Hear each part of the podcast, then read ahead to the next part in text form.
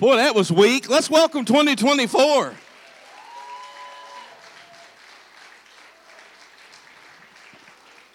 Some of you, I was with you last year. You ought to be excited because you barely made it. like you limping into 2024. You, you, you are hobbled, but you made it. Praise the Lord. Amen. We're still breathing. We're still six feet above and not six feet under. Amen. That's your testimony. I'm still here. Amen. There's, uh, there, there's, there's a lot of changes going to be coming, obviously, because that's, that's what happens every year. We got a lot of anticipation, right? You're, uh, you're all going to lose 50 pounds, and, and you're going to save $500,000 and pay off all your bills. That's what's going to happen every new year, right? Like, like you got to be positive. I mean, you haven't given up yet. It's only, what, the 7th? How you doing on them New Year's resolutions? You made it seven days yet? I hear by your laughter that some of you have already flunked. Praise the Lord. Uh, we we preached uh, New Year's Eve, and if you weren't here, uh, the Lord did give me a word for this year, and, and you're probably going to be hearing it a lot. And that word is advance. And there's there's there's some things I have to deal with spiritually. There's some concepts and ideas that I have to come to grips with with God before I'm going to be able to adequately present them to you. But I I know that that what we've already seen, and, and we started with 13 people when we moved here. Uh, but I know that what we've already seen isn't where God has taken us to. So there's got to be changes made. And I don't think it's going to happen in the next 12 months or the next 51 weeks, but I know we're already laying the groundwork. When, when God spoke advance to me, uh, things, things are going to look different and be different in the future. I don't know how far in the future, but I know that like this building can't hold what God's doing. And we already outgrew the one we were in, and this one's not going to be able to hold it either. And uh, I, I, don't know when it's going to come to pass, but I'm just putting that out there that advance means something different to everybody. And, and what, whatever it is that God is bringing you to and whatever He's preparing you for won't look like your neighbor. So you're not going to be able to swap notes. You're not going to be able to lean on each other other than for encouragement. So, this is my first sermon, technically, uh, of, of this 24 year. I know we've already been in church, uh, but, but this is my first time that I get to address you. And I'm already working on the next three or four sermons, and, and, and I'm, all, I'm keeping that in mind, the advance theme. Uh, there's going to be some things coming in the next couple of weeks that's going to be uh, healing for a lot of people. This morning, I, I, uh, me and the Holy Spirit got together a few weeks ago, and we started. I started talking about uh, in my prayer time what exactly uh, we should kick off 2024 talking about. So I, th- I thought I would talk about the Loch Ness monster. If you go to if you go over to Scotland, you know there's this there's this mythical creature, right? And it's called the Loch Ness Monster. And for years and years and decades and decades, people have believed that Nessie lives in, in this body of water. And there's supposedly these pictures, and people have claimed to be bumped in their boat while they were out. And, and then, of course, when I was growing up in the hills and hollers of West Virginia, we were always worried about Bigfoot. We'd camp out in the woods when I was a little kid, and we, we had another mythical creature, right? It was called Bigfoot. And I guess out in the Pacific Northwest, they have their own uh, version of that. They, have their own Bigfoots out there. And then, of course, up north, they have something called the abominable snowman. But there's another mythical creature that is more wide known and, and even more well known than, than those, and that is the hard headed husband. Now, ladies, I said he was a mythical creature. Don't get excited.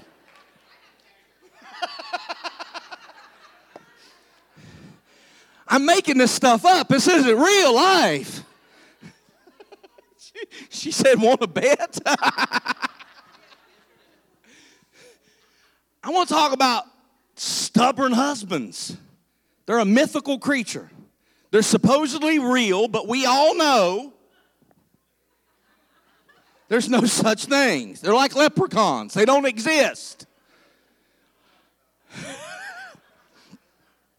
but I'm going to put a twist on the sermon today because as we start a new year, I want to project something to you because I realize how easy it is for us to get excited about new beginnings and new years and setting goals, and we're going to accomplish all these things, but things look a lot different in May than they do in January. Somebody say amen.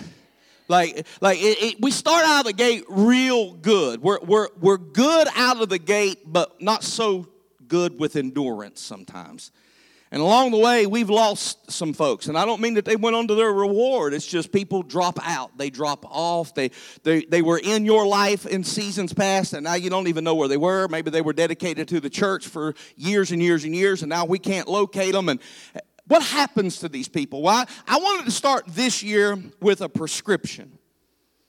And that prescription is going to be well received by the husbands in the room because they, you ladies already think that they've already taken a dose of it. My sermon this morning is called Permission to Be Stubborn. Permission to be stubborn. Hmm? And my sermon text is going to come out of the book of Acts, chapter 20. If you've got a Bible and would like to follow along, Acts chapter 20. I, I thought I might get some of the uh, brothers to get excited right there when I gave you the sermon title because you're you'd be nudging your wife saying, You, you listen to this man this morning. I've got, I got permission from the pastor. He's writing me a prescription to be stubborn. But the fact is, I'm going to I'm going to give this permission to all of you this morning. And as the morning goes on, we're going to learn exactly what it is I mean. I'm going to ask you if you would. I know uh, you were standing a long time for worship, but we like to honor the Word of God in this house. So I'm going to ask if you would to stand with us as I, I read a few texts and it will be on the wall behind me if you don't have a copy of the Bible with you. Acts chapter 20, beginning with verse 17. From Miletus, he, he is Paul, just so you know, uh, for the context of what I'm going to be preaching this morning. He sent to Ephesus and called for the elders of the church. And when they had come to him, he said to them, You know, from the first day that I came to Asia, in what manner I always lived among you, serving the Lord with all humility, with many tears and trials. Does that sound like 2023 to anybody? I served the Lord with humility, Pastor, but it was with tears and trials. Anybody serving the Lord through tears? I mean, sometimes you're just crying and praying. Does anybody know what that feels like? Uh, he said, I, I served the Lord with humility, with many tears and trials, which happened to me by the plotting of the Jews. Now, I don't have time to preach this, but he was a Jew. You know, it's one thing when your enemies attack you, but it hurts a whole nother level when it's your own folks. And, and that's what he's saying here. He said, he said it, these, these tears and trials that happened to me by the plotting of the Jews, how I kept back nothing that was helpful but proclaimed it to you and taught you publicly and from house to house, testifying of Jews and also to Greeks repentance toward God, faith toward our Lord Jesus Christ. And verse 22 says, And see, now it's not going to get any better. 2023, I was in tears and trials. 2023, I was doing the best I could to hold on. And now, and that's where you expect me as a Pentecostal preacher to huh and shout and sweat and stomp and snort and tell you how much better and brighter your next days will be. But here's what Paul says. And now, I go bound in the Spirit to Jerusalem, not knowing the things that will happen to me there, except that the Holy Spirit testifies in every city, saying that chains and tribulations await me. But none of these things move me. But none of these things move me. Nor do I count my life dear to myself, so that I may finish the race with joy and the ministry which I receive from the Lord Jesus to testify of the gospel of the grace of God. Father, may you add your anointing to this, your preached word today. Hide me behind the cross of Jesus so that it's not me and or my eloquence or my ability, but God, it is your anointing that is going forth to prepare every heart and every uh, soul and every mind and every set of ears to receive this morning exactly what heaven would proclaim to them and let us leave differently than we came in in the name of Christ Jesus our Lord. And the church said, Amen. You can be seated in his presence. I'm going to give you a little bit of backstory here to Paul's journey that has led him to Acts chapter 20. In the previous chapters of Acts, Paul has moved around what we call Asia Minor in those days. He has moved from Athens to Corinth. He's been preaching in synagogues. Now, here's the thing you need to know about the Apostle Paul. Everywhere he went, there was one of two results either revival or riot. He was either winning souls or he was going to prison where he was winning souls. Paul was constantly doing what he just told us. He was going from place to place with one mission to proclaim the gospel. And he was preaching in Jewish synagogues, and many of the Jews were believing on Jesus Christ and becoming saved. Now, I don't have time to get into this, but when your job is dependent on people staying Jew, and somebody's preaching in your synagogue and getting people to believe another religion, well, that's not nice.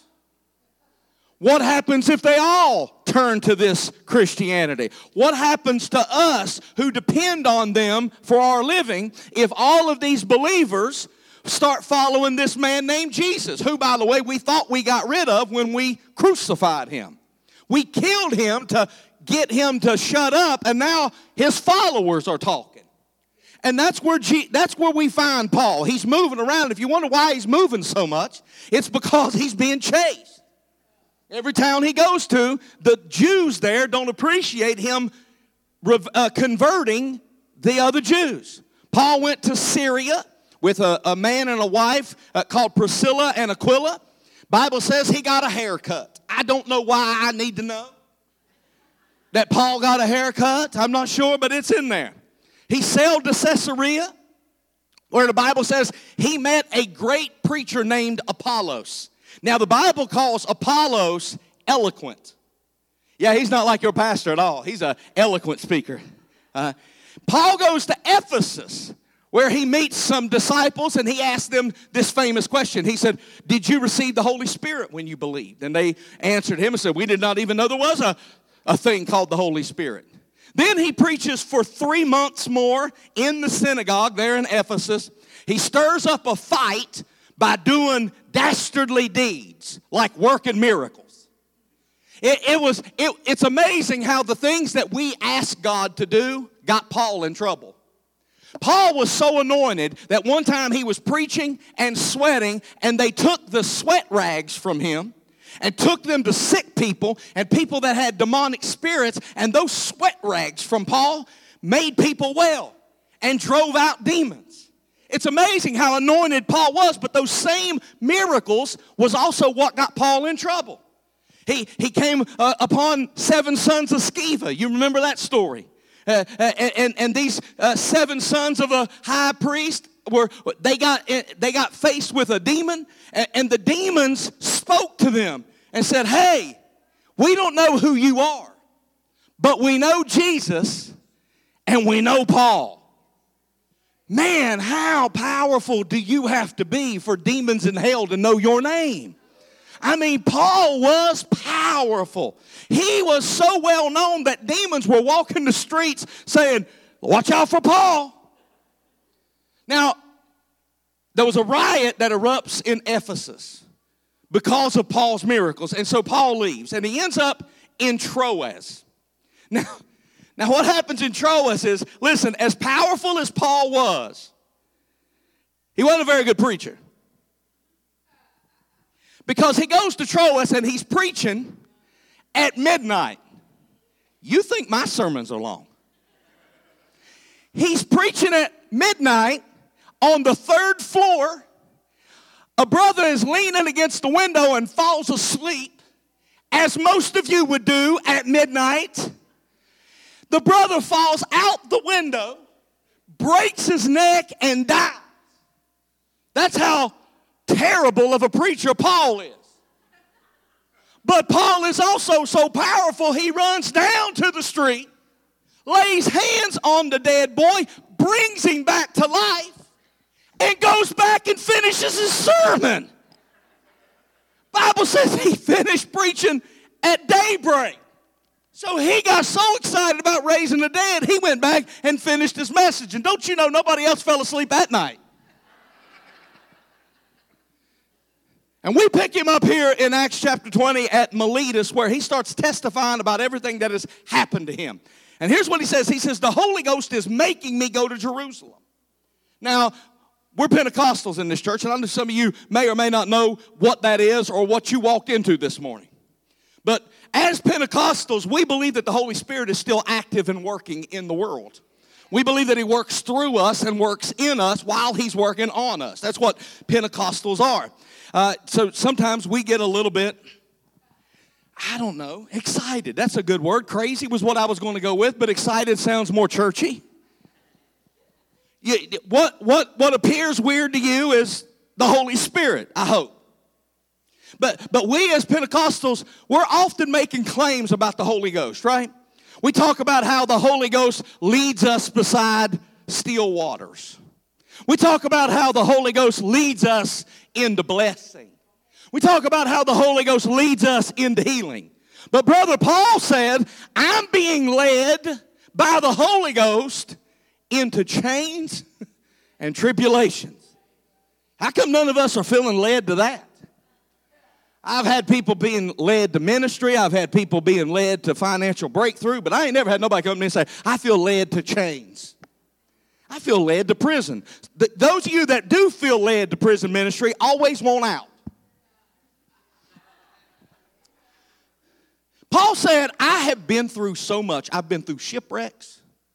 My own people have turned on me. I've been stoned almost to death three times.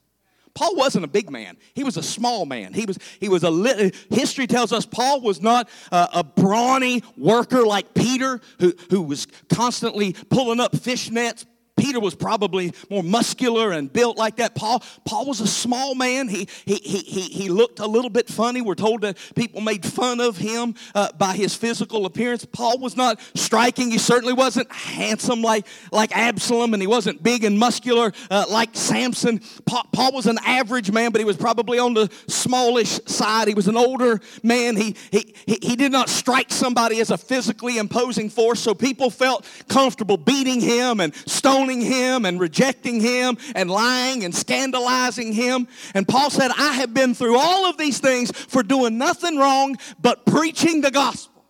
And then he lays this line on us, but none of it moves me. Some of you quit because somebody didn't shake your hand at the front door one Sunday. And Paul said, I have almost died for this thing. I have almost, I have been put in prison. I have been shipwrecked. I have been beat nearly to death. But none of that will move me.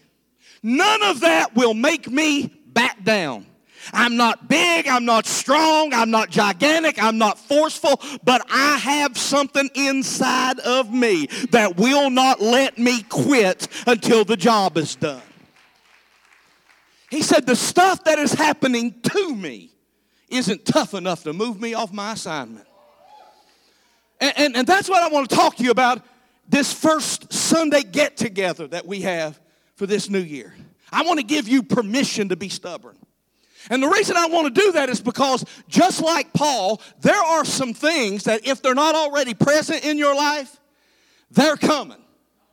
I, I, I already know this is not going to be smooth sailing this year.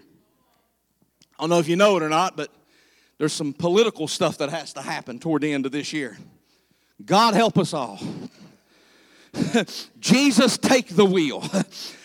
and, and give me some earmuffs in the process. Just, just let me check out for about 11 months. I'll be all right, okay? Uh, I, just, I just want to get lost in you, Lord. I don't want to have nothing to do with all the rest of the craziness and the foolishness that is sure to ensue uh, in this coming year. So, so I want to warn you before I give you permission to be stubborn, I want to warn you why I'm doing it. The reason is because the Apostle Paul faced some things that was trying to move him off his assignment. And there are some specific things that are going to come against you, that are going to try to move you in 2024 off of what God has assigned as your destiny. And these same things are on a mission to move you. So I'm going to give them to you because it's not going to be the big things. It's not going to be political. It's not going to be COVID. it's not going to be uh, your divorce. Those are big things. But the Bible says it's the little foxes that spoil the vine. It's, it's the small things that you don't pay as much attention to that ends up corrupting what it is you're trying to accomplish.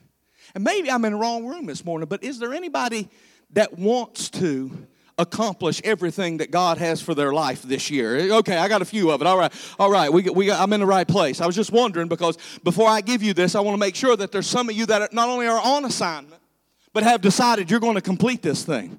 I, I don't, I don't want to be moved. I don't want to back up. As a matter of fact, I, take, take, take it from me, I've backed up all I'm backing up.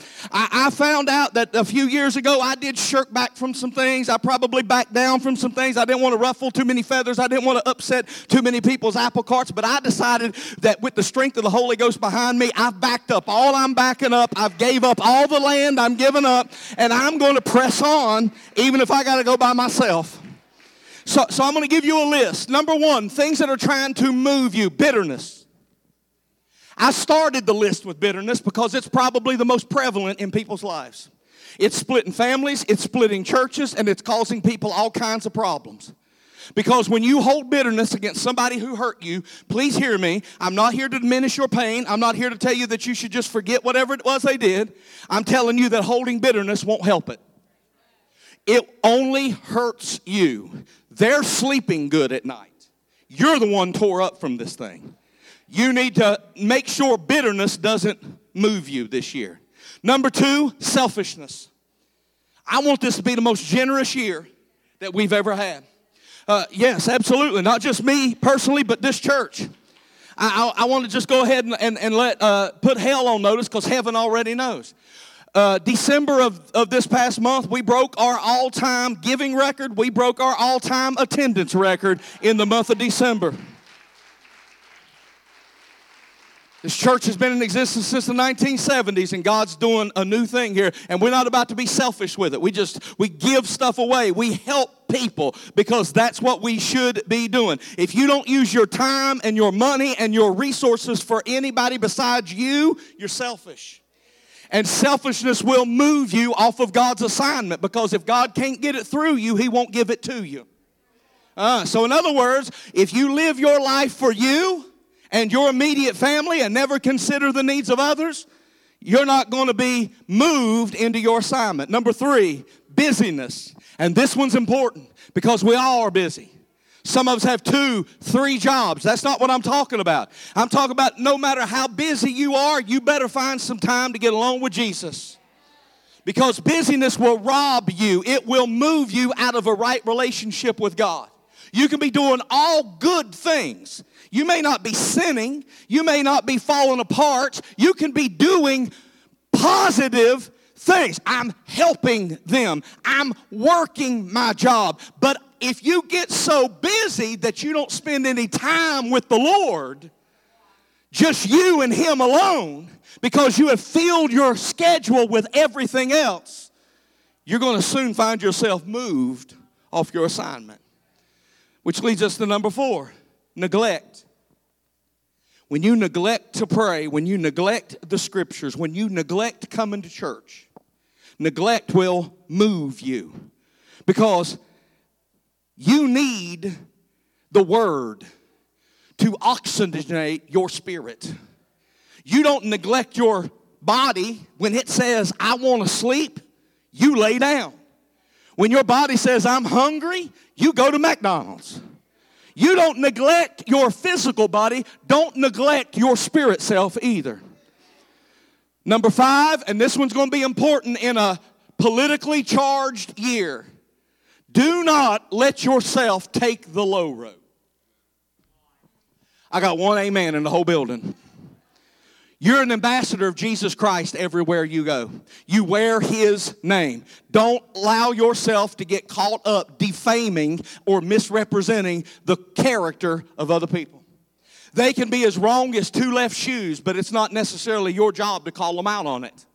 So you need to make sure that, that if you have a problem with somebody, you follow Matthew 18. You go to them directly. You talk to them face to face. You don't throw veiled insults at them on Facebook. I ain't going to get no help in this room this morning. You don't just go on with passive aggressiveness on your social medias and let them have it without calling them out. No, no, no. If you've got a problem with people, the Bible says you go to them face to face and you air out your problems to them. That's the way you biblically handle it. Don't take the low road. You're going to be surrounded in this world by folks who love the low road. They love insults. They love criticism. They love critiquing other people. Don't allow yourself to be moved to the low road. Number six, worldliness. Don't come to church on Sunday and love Jesus, but love shady stuff the other six days of the week. That's you, think that that's moving you. You haven't even been moved to, to salvation yet. The Bible says that you can't serve two masters. So, so if you're in love with the world, the Bible says that is enmity against God. So don't don't fall into worldliness. Also, and this one's going to become important because I believe there'll be upticks and people be trying to, to, to do this very thing. Number seven, isolation. Don't allow yourself to become a Lone Ranger believer. Don't allow yourself to have uh, uh, no fellowship with other believers. Hear me, this is a big room. It's a lot bigger than the room we used to have. Our church that we used to have would just about fit in the center section of this room. But just because you come to this big room on Sunday does not mean you're not still alone. You can slip in here late, you can leave out of here early and never connect with anyone else, but you need fellowship. The Bible says iron sharpens iron. The Bible says that you and I are supposed to be uh, entrusted with one another, that we're supposed to be uh, tuned to the same spirit which draws us together under the same tent. So just because you come to church on Sunday doesn't mean you have proper fellowship. You need to find relationships within the body of Christ. Number eight, jealousy. Jealousy will move you off your assignment because you get your eyes on what other folks have instead of the blessings God's pouring into your life. Don't allow envy to move you because when you engage, you know what happens when you get uh, uh, jealous or envious of someone else, the next step is slander. Because you don't like that they have what you don't, so you have to start trying to knock them down a notch or two. It's not your job to knock people down, it's your job to pick people up. We're in the lifting business, not in the knocking down business. Somebody ought to say amen right there. Uh huh. Number nine, pride. Don't let pride move you. My mother used to have very enduring terms that she used for me when I was a little boy. She was such a loving and nurturing mother. She used words that really built up my, built up my self esteem. Words like hard headed, numbskull. She used to, that, those, Jean Mitchum was so kind and calm. I, I was her last child, you could tell. She wasn't expecting to have a baby at 40. She'd already raised several. She was done. I, I was, I, not only was I a child of the 80s, which we were feral anyway, we were just turned out at the beginning of the day and brought, and we came back in whenever we felt like we was done for the day. Me raised ourselves, came home from school, nobody there, cooked our own meals, tried not to burn the house down. And we were already feral. But my mother went one step further. Even when she was around, I was on my own. Because my mom and dad had the concept of, like, I was still can remember swinging on the doors of the cabinet in the kitchen, which was loaded with silverware and knives and all sorts of menacing things that, you know, when your child gets hold of it, he said, no, no, no, don't, don't do that. My dad's solution was, let him pull it over on his head. He'll won't do it but once. That's what happens. That's what happens when you're full of pride. You pull stuff over on your head. Hopefully, you learn your lesson. You only do it once. But let this be your notice this year to not get so full of pride. Because what happens, and this is going to be where I go with the rest of my message, what happens with pride is you get so engrossed with what's happening to you that you blame everyone except you. This is what's wrong with being moved by pride because when I am full of pride, I can be detrimental to my own journey, but I refuse to take responsibility for my actions. So I blame my boss, I blame my ex spouse, I blame my mom and dad, I blame the pastor, I blame the government, I blame somebody has to be wrong here, and it can't be me because I'm too prideful to believe it can be me. And pride always leads, and all of these nine always leads to this last thing that's going to try to move you. And this is where I'm going to spend the rest of the time I have with you discouragement.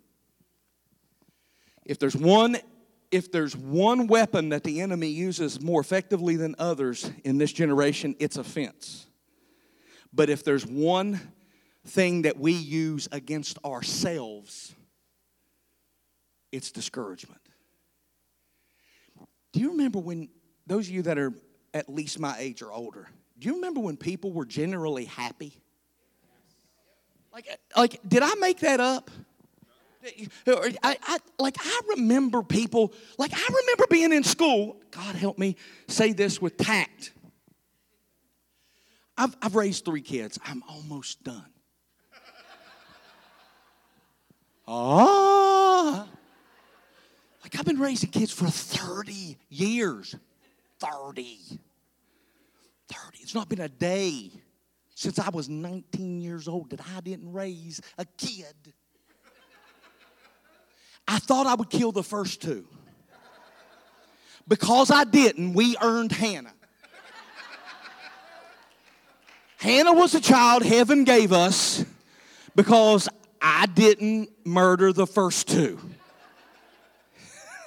So, so, so thanks be unto God, He took mercy on our souls and gave us, if we had to have a third one, and my wife had to have another one, thank God it's Hannah.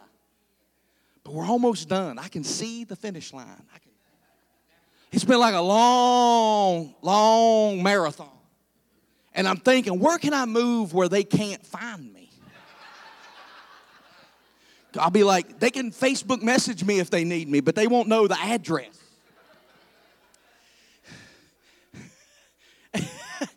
but but kids today, like I, have been talking, I, you know, Alyssa is 30 and Jared will be 25 this year, and, and Hannah's 17. So we've we've been raising kids for a long time, and I've watched the progression of misery in these children. When I was in school, when you were in school, didn't y'all like laugh? Punch each other in the arm and have, like, we're gonna go out and play and stuff. Kids today are, I don't know, whatever, who cares? And, and, I don't know where it came from. I watched it with Alyssa's generation, then I saw it in Jared's, and I'm watching it even more with, with Alyssa. Discourage, or Hannah, discouragement has just consumed a generation. But by the way, it's not just in the schools, it's not just in that generation. Adults are miserable today, too. Now, I'm not pretending to, that everything was pushing up petunias and turning up tulips when I was a child, that all the, all the uh, adults had everything figured out. That's not what I'm saying. I'm saying that people used to at least enjoy things. But now everybody is so discouraged, so depressed, so full of anxiety that we are discouraged to the degree that we drop out. We're dropping out of families. We're dropping out of careers. We're dropping out of church. We're dropping out of things that need us, like our children. Like we just give up because we're discouraged. I want to help you this morning. I want to give you permission to be stubborn because this is the kind of stuff you're going to face that is so tough and so difficult that you're going to come out on the other side and you're going to be like, I, I, I, I, what was that?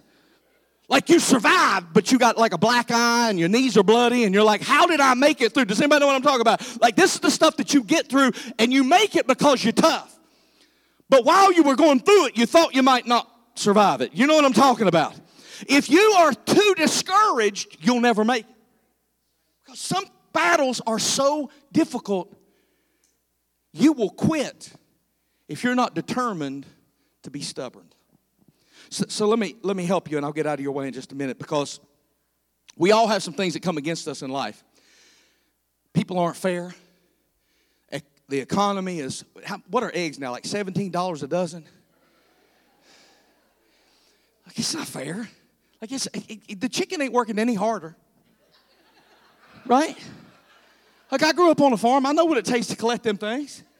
No, ain't, ain't, ain't, nobody going out there and standing on their head collecting eggs. You still do it the same way. You go out there and you just take it. Okay? It, they, they're not worth what they. That's not fair. Some of you dealing with illness, you know. Uh, it, it's not fair that a 17 year old is uh, having a three hour seizure. And people are coming in talking about places in brains and worrying about long term effects. That's not, that's not fair. Do you know how easy it is to get discouraged when life's not fair? Well, I don't mean to bring you down. I don't mean to be a Debbie Downer this morning, but I'm going to tell you, life's not fair. I don't know who sold you on the idea that it should be, but it's not fair. And it never will be fair. So you can't be weak and give up because the things you want to happen isn't happening on your timetable because some of your enemies will be stubborn and you have to be more stubborn than they are. That means you are going to have to outwork and outlast some of the stuff that comes against you. Now, sometimes it feels like God has forgotten us. Sometimes it feels like our situations, we're drowning in them because God is not there with us. But I'm going to tell you something God will still turn your situation around. But if He's not changing it, it must be because He's changing you. And, and, and this is the, the example that I'm going to use this morning, besides Paul, is I'm going to talk to you about David. Now, last year I did a whole series on the life of David. And, and so, those of you that were here back then, you should be able to draw this conclusion. David whooped Goliath in five minutes. He walked into a valley, he took one stone, put it in his sling, and slung it at Goliath. The Bible says it sunk deep into his forehead, and Goliath came down. No big deal. Would to God that all your giants would fall like that. But as soon as David defeated Goliath, he got famous.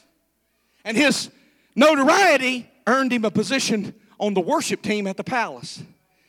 And Saul, the king, wouldn't fall as easy as Goliath did.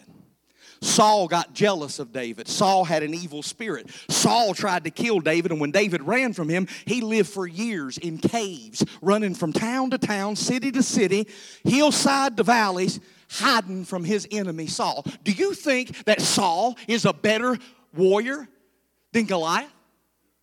No, Saul hid from Goliath. Go back and read the story. Saul would not fight Goliath. Saul was afraid of Goliath if God wanted to, he could have brought Saul down as quickly as he did Goliath. So if he defeats Goliath in your life, why does he let Saul stick around so long? See, some of y'all, that's a revelation to you because you're like, I've been praying and this thing's not easy. I've been praying and they're not well. They didn't get healed. My marriage is still funky. I, I still don't get the promotion. I got I lost my job. I don't know if I can pay my bills. You're praying and you're thinking God's supposed to kill every op- opponent like he did Goliath, and you need to know how to hold on through your Saul season. I, I almost called this sermon your Saul season because Goliath fell so fast, it'll spoil you. You think you're supposed to be able to bring that uh, addict up here and lay hands on them and boom, the addiction is gone. You're supposed to bring cancer up to the front and we lay hands on and boom, it's gone. And sometimes it happens that way. But those moments spoil you into believing it should all work like that. But how do you hold on, child of God, through your Saul season? How do you hold on when you are up against an enemy that doesn't fall at the first rock you throw. For some victories, we have to prove that we will do the right thing when the wrong thing is happening. David ran from cave to cave, cave to cave. Now, listen, God had already promised David, You are going to be the king. You are going to be the king. He had a promise from God. Do you hear what I'm saying to you? He had a promise to God from God. It would have been very easy for David to get discouraged and say, God, where's my promise? You told me I was going to be king, and this king's trying to kill me. I'm living in this stinky cave. I've got the Bible says that all the men that came and joined him was broke, depressed, and angry. So now I got to spend nights alone in a cave with a bunch of smelly footed men who ain't got no money and are depressed and defeated. Thanks God, this doesn't look like your promise. Be real easy to get discouraged during that season because you got it easy against Goliath, but what do you do in your Saul season? Many people get discouraged, throw in the towel, and quit. I tried praying, it didn't work. I tried church, it didn't help and they quit. I want to give you permission to be stubborn because Saul is a stubborn enemy. Saul is a stubborn opponent, and you have to be more stubborn than he is. And David, listen, David had an opportunity to kill Saul in a cave, but he did the right thing. David had an opportunity to run the opposite direction. He did the right thing. David had an opportunity to wash his hands of the whole situation and disappear into the wilderness, but he did the right thing. You need permission to be stubborn so that you will keep doing the right thing until victory shows up. I'm going to go to church one more time. I'm going to pray one more time. I'm going to believe one more time. I'm going to shout victory one more time. It hasn't worked today, but that don't mean it won't work tomorrow. It didn't work in 2023. It don't mean it won't work in 2024. I'm going to keep doing the right thing until I get the right results. Can somebody say amen? So we have to be good people. We got to do the right thing. There's two different kinds of faith, and I'll get out of your way. There's delivering faith, and there's sustaining faith. Mm. Delivering faith is when God instantly brings Goliath down, instantly cures cancer, instantly gives you the promotion and the big raise, instantly lets the house close when other people had already put in an offer. That, that's delivering faith. But you're not going to get delivering faith very often. Most of the time, you're going to need sustaining faith. Faith that lasts longer than your enemy does. Because something happens to you in the struggle. And you like this because you, you don't care about it. What did David learn from killing Goliath? Nothing. He already knew how to use a sling. All he did was throw one rock and defeated one giant. He, he learned nothing. But what do you think he learned from years of running from Saul? Living in caves, having to find his own food. He was getting stronger. His character was being built, his integrity was being tested. He learned lessons he would have never learned had he not endured the season that God forced him to go into. God was still God. God was still on the throne when Goliath fell. That's the same God. He could have brought Saul down. And you have had victories in your life where God just did it. But now you've got something that you have prayed about, you've rebuked it, you've quoted scripture over, and you keep believing for it. And I'm telling you that the thing that's going to try to move you in 2024 is discouragement because you prayed about it, but you're still sick. You've prayed about it, but your kid's still on heroin. You've prayed about it, but you still can't find a break. You've prayed about it, but they still want to leave you. You've prayed about it, but you don't know how to mend your broken heart. I want to help you, Christian. Sometimes you don't beat your enemy, you have to outlast your enemy.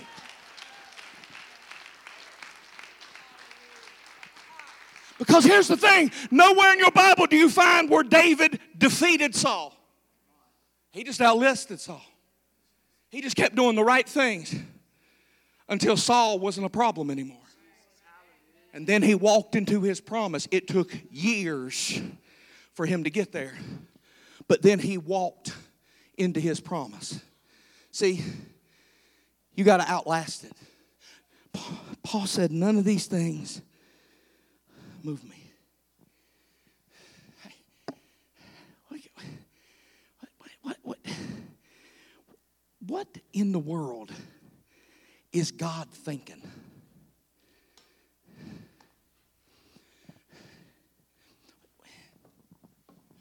What's, who's he think I am?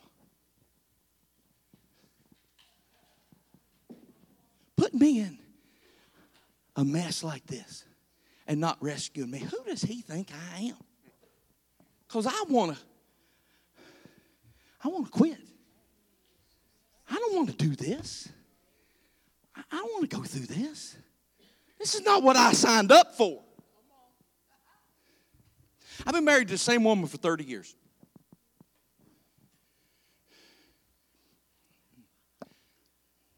Watch myself. She got my back.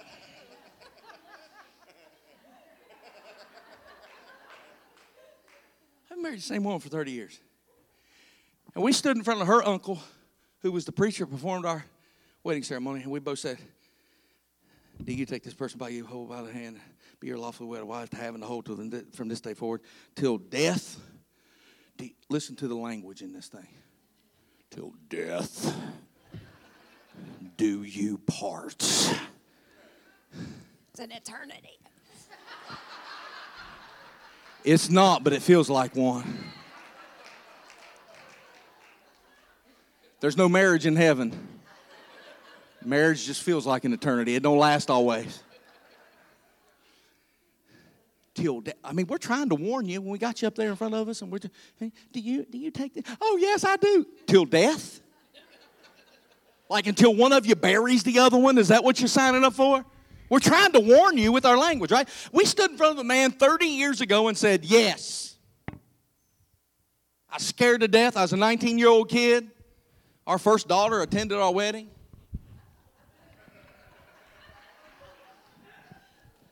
She was in the oven, but she was there. now you know my history. now, we said yes 30 years ago. You think that one yes has sustained me for 30 years? No, this has been a relationship that every 24 hours I've had to renew that yes. Because, yeah, I'm a preacher of the gospel, big whoop de doo. Hell nor heaven is worried about that. You care about that, I care about that. But I could wake up any day I want to. She wouldn't do it. I'm lovely to live with, but I could wake up any day I want to and go my own way. And nobody's going to stop me, including God. I could go file for a divorce. I could leave. Every day, I have to renew that yes. I said yes 30 years ago, and I meant yes 30 years ago, but that one yes has not sustained me for 30 years. I've had to say yes a lot. Sometimes hour to hour. Don't tell her, but some, sometimes this is an hour to hour commitment, depending on what is going on in the house. You get my drift. Honey, it's seconds with you. seconds. You said yes 30 years ago and has never changed. Because these baby blues are I'll- still I'll as blue as they ever was. Look how cute he is. And these baby blues are still as blue as they ever was.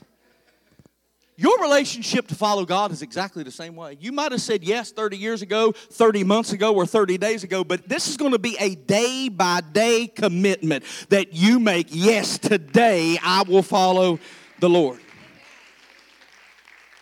And by the way, I'm not talking about heaven or hell because you, you believe in your heart and you confess with your mouth, you know, you, you, you're locked into salvation. I'm talking about following Him. I'm talking about pursuing Him. I'm talking about chasing Him. And I'm talking about you believing He is still with you even when you don't see the results you want to see.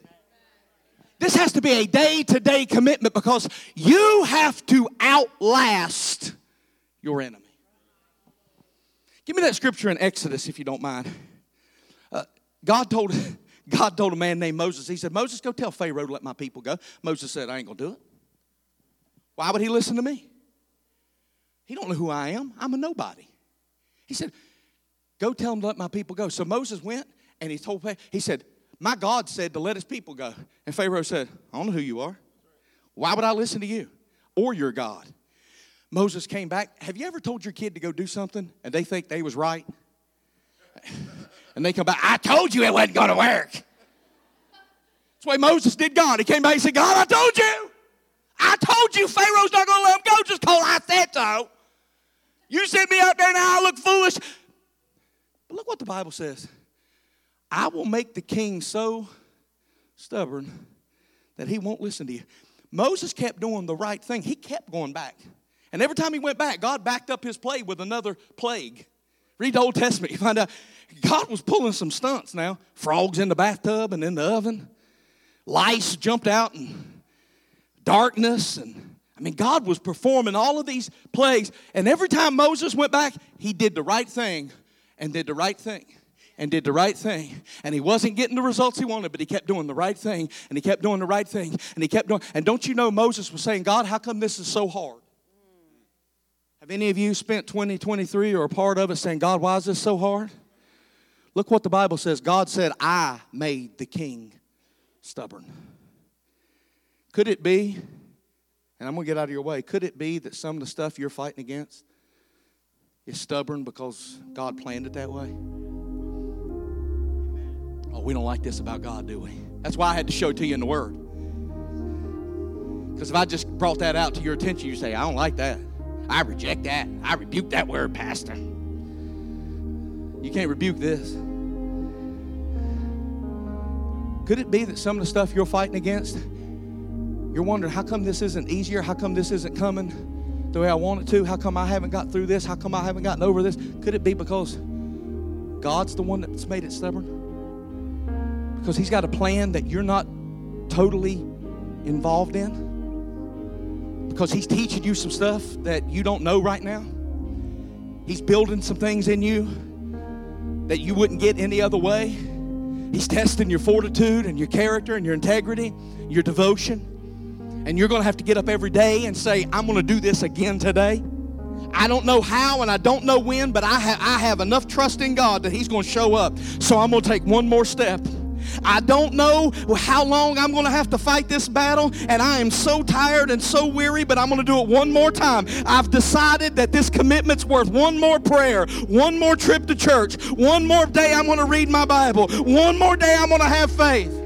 And you just keep taking one step in front of the other.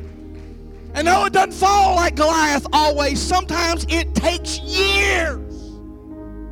But the same God that defeated Goliath is still on the throne.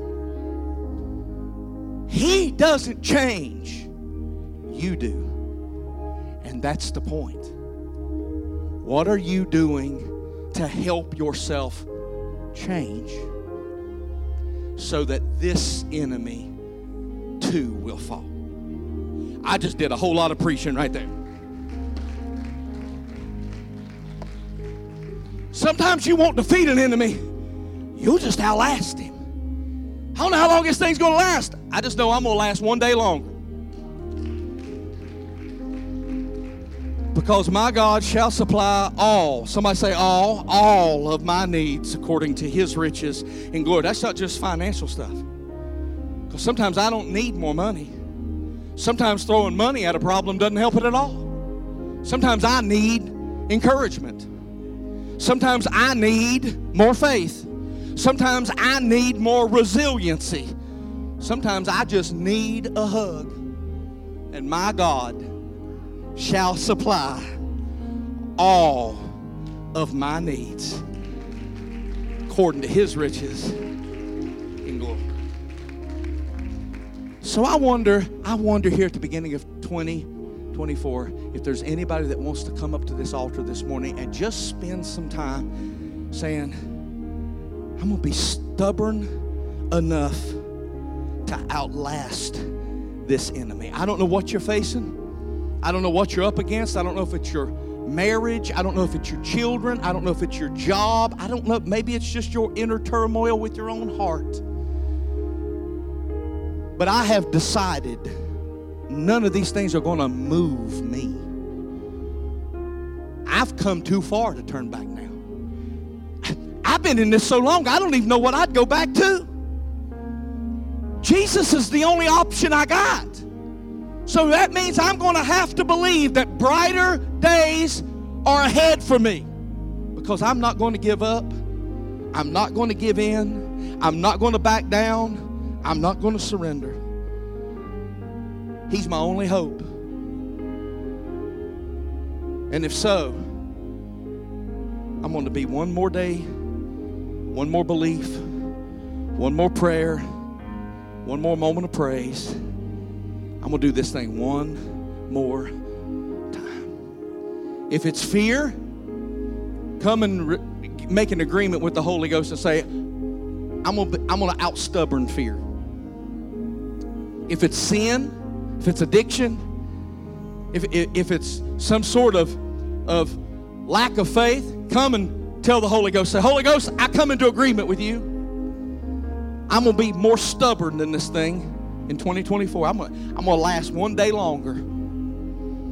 This sickness has got me so twisted up, so bound up, and it didn't happen in 2023, but I believe it will happen in 2024, and I'm going to keep believing until I see progress. And if that's you, this altar's open for you to come. And prayer team, if if you see someone up here, staff, if you see someone up here, and you wouldn't mind coming, give us a hand in this altar.